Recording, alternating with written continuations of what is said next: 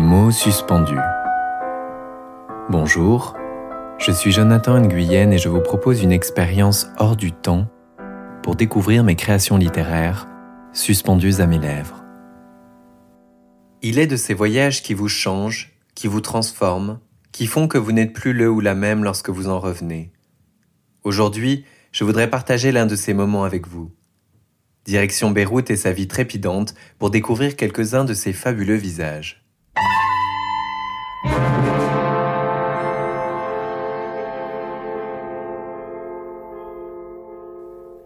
Le Liban précipité dans l'abîme.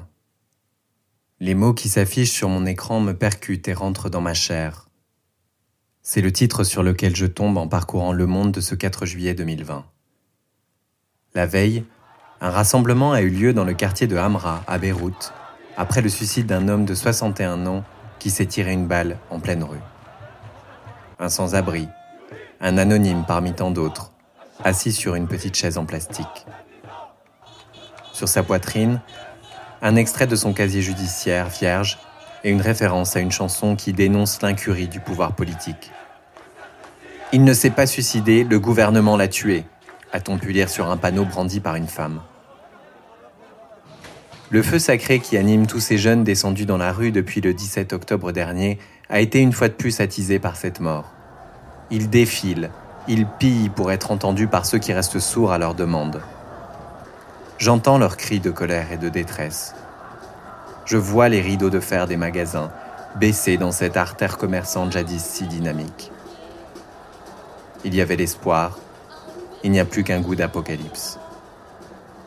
Je sens mes doigts trembler. Les visages, les parfums et les sons de mon voyage au Liban me reviennent. C'était en avril 2019, quelques mois à peine avant le début de la Révolution. Mais la colère grondait déjà par-delà les boîtes de nuit de Beyrouth, les ruines romaines de Baalbek ou la vallée verdoyante de Bichri. Et puis, d'autres sentiments, la tristesse, la frustration, l'impuissance des Libanais face à un pays gangréné par la corruption et l'inflation. Le Liban est comme un malade sous perfusion, m'a-t-on alors dit. Et cette perfusion, ce sont les transferts d'argent de ces millions de Libanais émigrés qui permettent à ceux qui restent de survivre. Ils quittent tous leur pays avec l'espoir d'une vie meilleure. Moi, je n'aspirais qu'à une chose, le voir de mes propres yeux.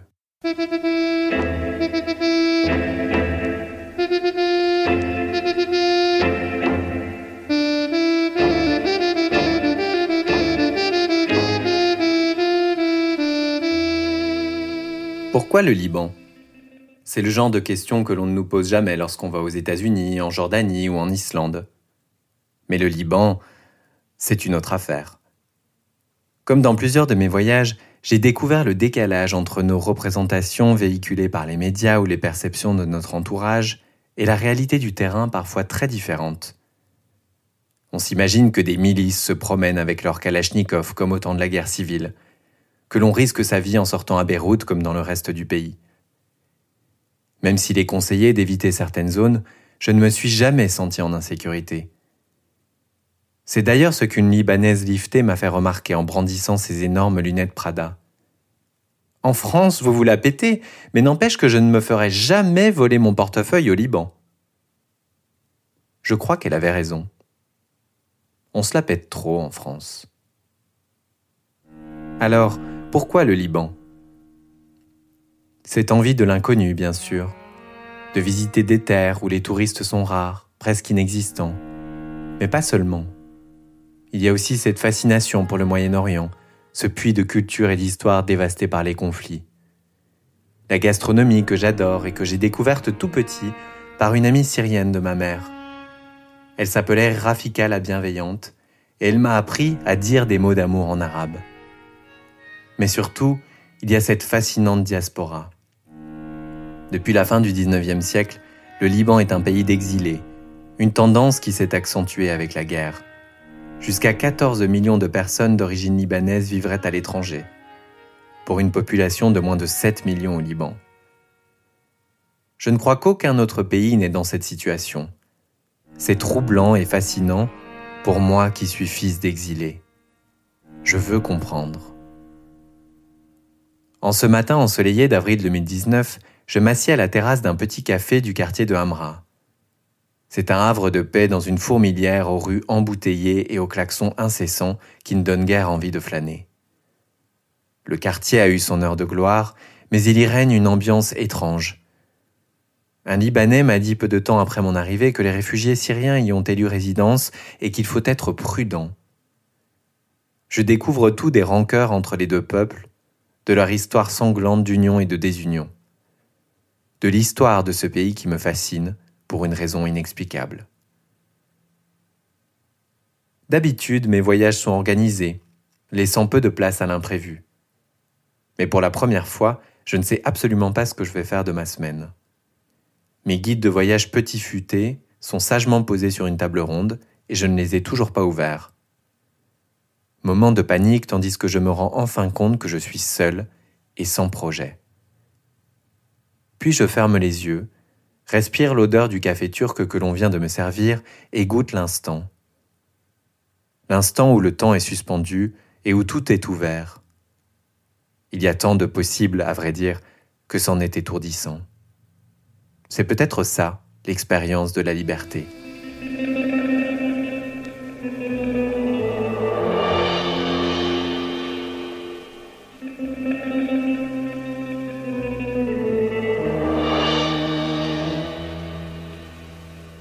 Gabrianos bascule la tête en arrière et laisse d'épaisses volutes de fumée s'échapper de sa bouche. Son geste est mesuré et élégant, presque érotique. Les effluves vaporeux de menthe et de citron se font plus pressantes à chacune de mes inspirations, alors même que je n'ai pas encore goûté au tabac. La chicha est une véritable institution ici, m'explique-t-il. C'est l'accessoire indispensable pour un moment de convivialité et de partage avec l'autre. Nombreux sont les cafés et restaurants qui en proposent, et il y a même un service de livraison à domicile, comme pour la nourriture. Et puis, la chicha réunit toutes les confessions religieuses qui composent le Liban. Il y en a 18 reconnues et représentées à l'Assemblée nationale. Tu me fais confiance? me dit-il en regardant le menu d'un air amusé. Je hoche la tête. Je connais la gastronomie libanaise, mais je ne me risquerai pas à lui dire ce que je souhaite ou ne souhaite pas. C'est mon premier repas et je veux me laisser surprendre. Nous parlons anglais car son français est un peu rouillé. Comme beaucoup de Libanais, il a étudié en français, mais il l'a oublié, faute de pratique, une fois les études finies. Autour de moi, j'entends un étrange mélange d'arabe, d'anglais et de français, provenant parfois de la même personne. Deux serveurs arrivent bientôt avec d'énormes plateaux qui déchargent avec délicatesse. Notre table déborde d'assiettes plus appétissantes les unes que les autres. Feuilles de vigne farcies au riz, falafel, purée d'aubergines au thym, taboulé libanais, brochettes de viande grillée aux attards, foie de volaille au sumac. J'aimerais manger avec le raffinement que ces mets m'inspirent, mais je dévore mes portions comme un goret. Je m'en fiche. C'est succulent. Après une marche dans les rues branchées du quartier de Gamaizé, nous montons dans la vieille Mercedes Vintage de Cabrianos pour voir l'exposition de l'un de ses amis. Dans un bar sont exposées cinq de ses œuvres représentant des perles cachées de villes libanaises. Les paysages sont méticuleusement reproduits en noir et blanc, tandis que le ciel est colorisé en bleu ciel pour Tripoli, en jaune pour Byblos, en bleu foncé pour Zarlé, en rose pour Tyr et en rouge pour Beyrouth. Regard du dessinateur rigoureux et réaliste, et regard du poète qui sait exprimer l'âme d'un lieu. Cabriano s'en profite pour me parler de Byblos, la ville d'où il vient, et qui serait l'une des plus anciennes du monde. Fondée par les Phéniciens, elle serait le lieu de naissance et de diffusion de leur alphabet. Mais les influences y sont multiples, les Romains et les Ottomans y ayant également laissé leur empreinte. Tant d'histoires dans un si petit pays, me dis-je, mais également tant d'occupations et une guerre de presque 15 ans qui a vu s'affronter toutes les communautés. Nous remontons dans la Mercedes pour aller découvrir un autre quartier de Beyrouth.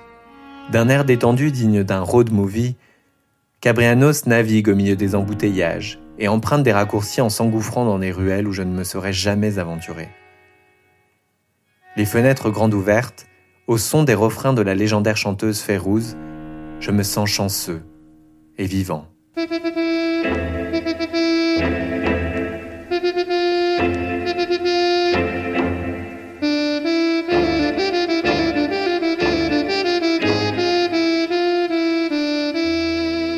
Toute la semaine, j'ai l'impression d'avoir absorbé Beyrouth, son vacarme diffus, chaotique, mais étrangement apaisant, par tous les pores de ma peau.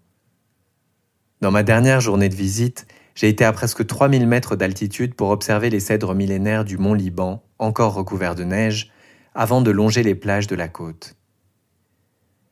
Les Libanais disent fièrement qu'ils sont le seul pays au monde où l'on peut le même jour skier et se baigner dans les eaux cristallines de la Méditerranée. Demain, déjà le départ. Mais ma dernière soirée s'annonce pleine de promesses. Le Uber me dépose pile à l'heure pour le rendez-vous. Je m'engage dans la petite ruelle, mais j'ai beau regarder sur mon téléphone pour m'orienter, je ne parviens pas à localiser l'entrée du bar au nom si énigmatique. C'est l'un des deux seuls bars officieusement gays de Beyrouth. Au fond de la cour, je distingue une porte et un escalier extérieur, mais les fenêtres de l'étage sont cachées par des volets et aucune lumière ne filtre. Sans doute ce bar est-il tenu secret? Je m'aventure dans la cage d'escalier et tombe nez à nez avec un colosse qui me toise de haut en bas. Il me laisse rentrer dans ce qui ressemble à un grand appartement avec de hauts plafonds. Après le calme de la ruelle, la musique jusque-là étouffée par les murs m'engloutit. Des dizaines de personnes se trémoussent dans une grande salle carrelée. Des étagères murales couvertes de bouteilles d'alcool habillent l'imposant comptoir du bar. Je trouve Émile et ses invités dans une petite salle intime, aux lumières tamisées. Il porte une couronne et des ballons dorés en forme de chiffre indiquant son âge, 27 ans. Habibi, tu es venu Il me fait signe en secouant la main qui tient les ballons et j'éclate de rire. C'est tellement incongru, tellement peu moi, de venir à la soirée d'anniversaire d'un quasi inconnu avec qui j'ai sympathisé sur les réseaux sociaux. Et pourtant, pourrais-je être plus béroutin que ce soir en plongeant dans la vie de ceux que je côtoie depuis maintenant quelques jours? Émile me présente à son petit ami, un photographe, et à ses autres invités. Beaucoup d'entre eux n'habitent pas à Beyrouth même, mais en banlieue, voire au nord du pays. Le Liban est tellement petit que l'on peut vivre dans les montagnes et venir faire la fête dans la capitale le soir. Une autre chose me frappe. Ils sont tous si jeunes par rapport à moi. Pendant ce voyage, j'ai eu l'impression qu'une tranche générationnelle, la mienne, celle des trentenaires, était sous-représentée. Enfin, tous les amis d'Émile sont gays. Ce communautarisme est fréquent ailleurs, mais ici l'identité sexuelle rassemble encore plus. Certes, Beyrouth fait figure d'exception dans le Moyen-Orient. La vie nocturne gay y est réputée et tolérée tant qu'il n'y a pas de marque de démonstration. Mais la société reste extrêmement conservatrice, toute religion confondue. Aucun des invités n'a fait son coming out à sa famille, et peu oseront le faire de leur vivant. Être gay au Liban et dans beaucoup de pays arabes, c'est donc partager le même lourd secret, le même non-dit, que l'on enfouit au plus profond de soi comme une malédiction. Dans la pénombre de la petite salle du bar, les langues se délient. On se livre, on ouvre son cœur. Mais même lorsque la soirée bat son plein, on reste discret et on ne fait que se frôler. Le danger n'est jamais loin. La si chère liberté ne sera bien souvent acquise qu'au prix de la fuite du pays pour pouvoir librement vivre sa sexualité. Ce n'est pas la première fois que le fait d'en apprendre plus sur la condition des gays dans un pays étranger me fait réfléchir à mon propre vécu. Mais cette fois-ci, j'ai l'impression de me prendre une claque. Moi, je peux me déclarer gay sans craindre d'être pourchassé par l'État. Ici, une agression homophobe ne sera jamais déclarée, car elle pourrait conduire à la prison pour la victime. Oui, j'ai beaucoup de chance par rapport aux gays libanais. Mais même ici, en Europe, des jeunes sont chaque année mis dehors ou violentés pour leurs différences. Il faut une bonne dose de courage pour s'assumer, où que l'on soit. Et s'assumer, ce n'est pas seulement le fameux coming out à sa famille ou à ses amis. C'est le travail de toute une vie qui est sans cesse réactivé.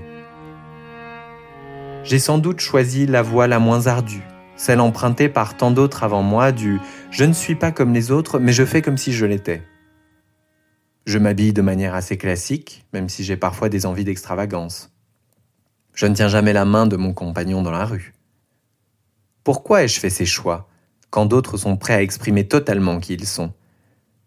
Est-ce par pudeur? Il y a un peu de ça, oui, mais j'ai surtout tout fait pour éviter que se perpétuent les moqueries subies étant jeune. Ma première insulte homophobe reçue de plein fouet lorsque j'avais à peine dix ans. Pédale. Mais aussi les sourdes invectives pour ne pas jeter l'opprobre sur la famille. Ne bisouille pas les garçons. Ne fais pas les féminés.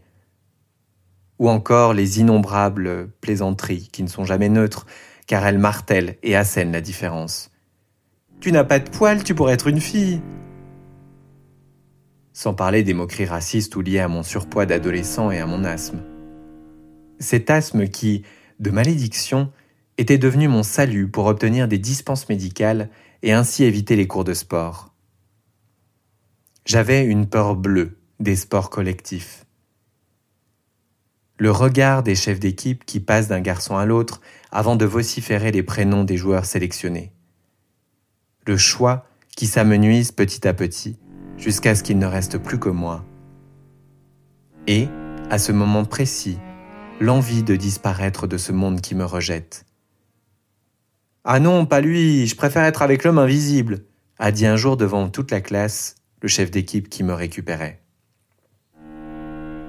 Invisible. Il m'a fallu devenir invisible pour ne pas céder aux idées noires, pour survivre.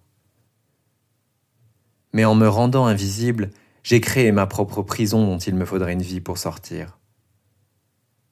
Comment exprimer cette détresse dans laquelle j'étais enfermé? Il y a des choses dont on peut parler, d'autres pas, surtout à l'adolescence. Il est facile de se plaindre de ce que notre entourage comprend parce qu'il l'a vécu. Mais ma sexualité, j'étais seul à la vivre. Sans repère, sans modèle, à une époque où il n'y avait pas toutes ces émissions américaines et ces séries Netflix. Comme beaucoup, je me suis donc lancé dans la recherche d'acceptation sociale et de la normalité, celle qui me permettrait de rentrer dans les rangs, de me fondre dans la masse pour ne plus être épinglé pour ma différence. Il s'agit néanmoins d'une quête vaine et insatiable. On ne se considère jamais suffisamment normal ou protégé par cette recherche illusoire de la perfection comme si on pouvait se situer au-dessus de toute moquerie et de toute critique. Comme si on n'était pas devenu soi-même son propre bourreau. Car ces jugements, on finit par les internaliser et on les laisse guider nos choix. Mais les artifices ne fonctionnent qu'un temps, et tôt ou tard, les cadavres du passé ressurgissent. Il m'arrive encore de baisser les yeux ou de raser les murs en passant devant un groupe de balourds en train de rire. De qui? De moi? Je passe alors telle une ombre. Je retiens ma respiration et cesse d'exister l'espace d'un instant. Jusqu'à lentement refaire surface, mais jamais indemne de ce déni de moi. À chaque fois que je me rends invisible, je piétine qui je suis, je piétine ma différence, je piétine ma fierté.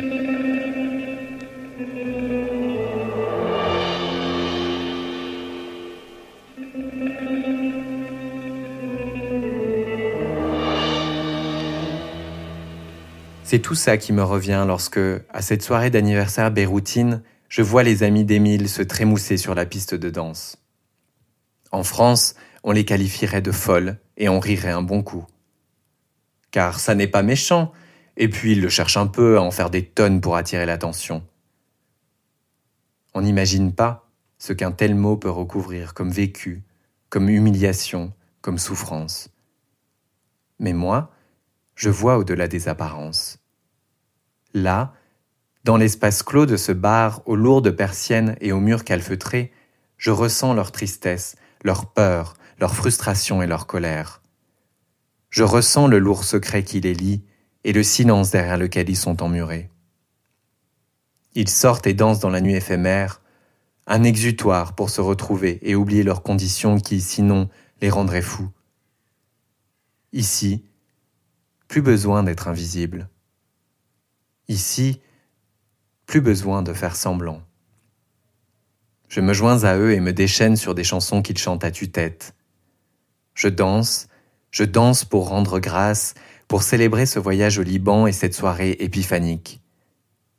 Et peut-être aussi pour oublier.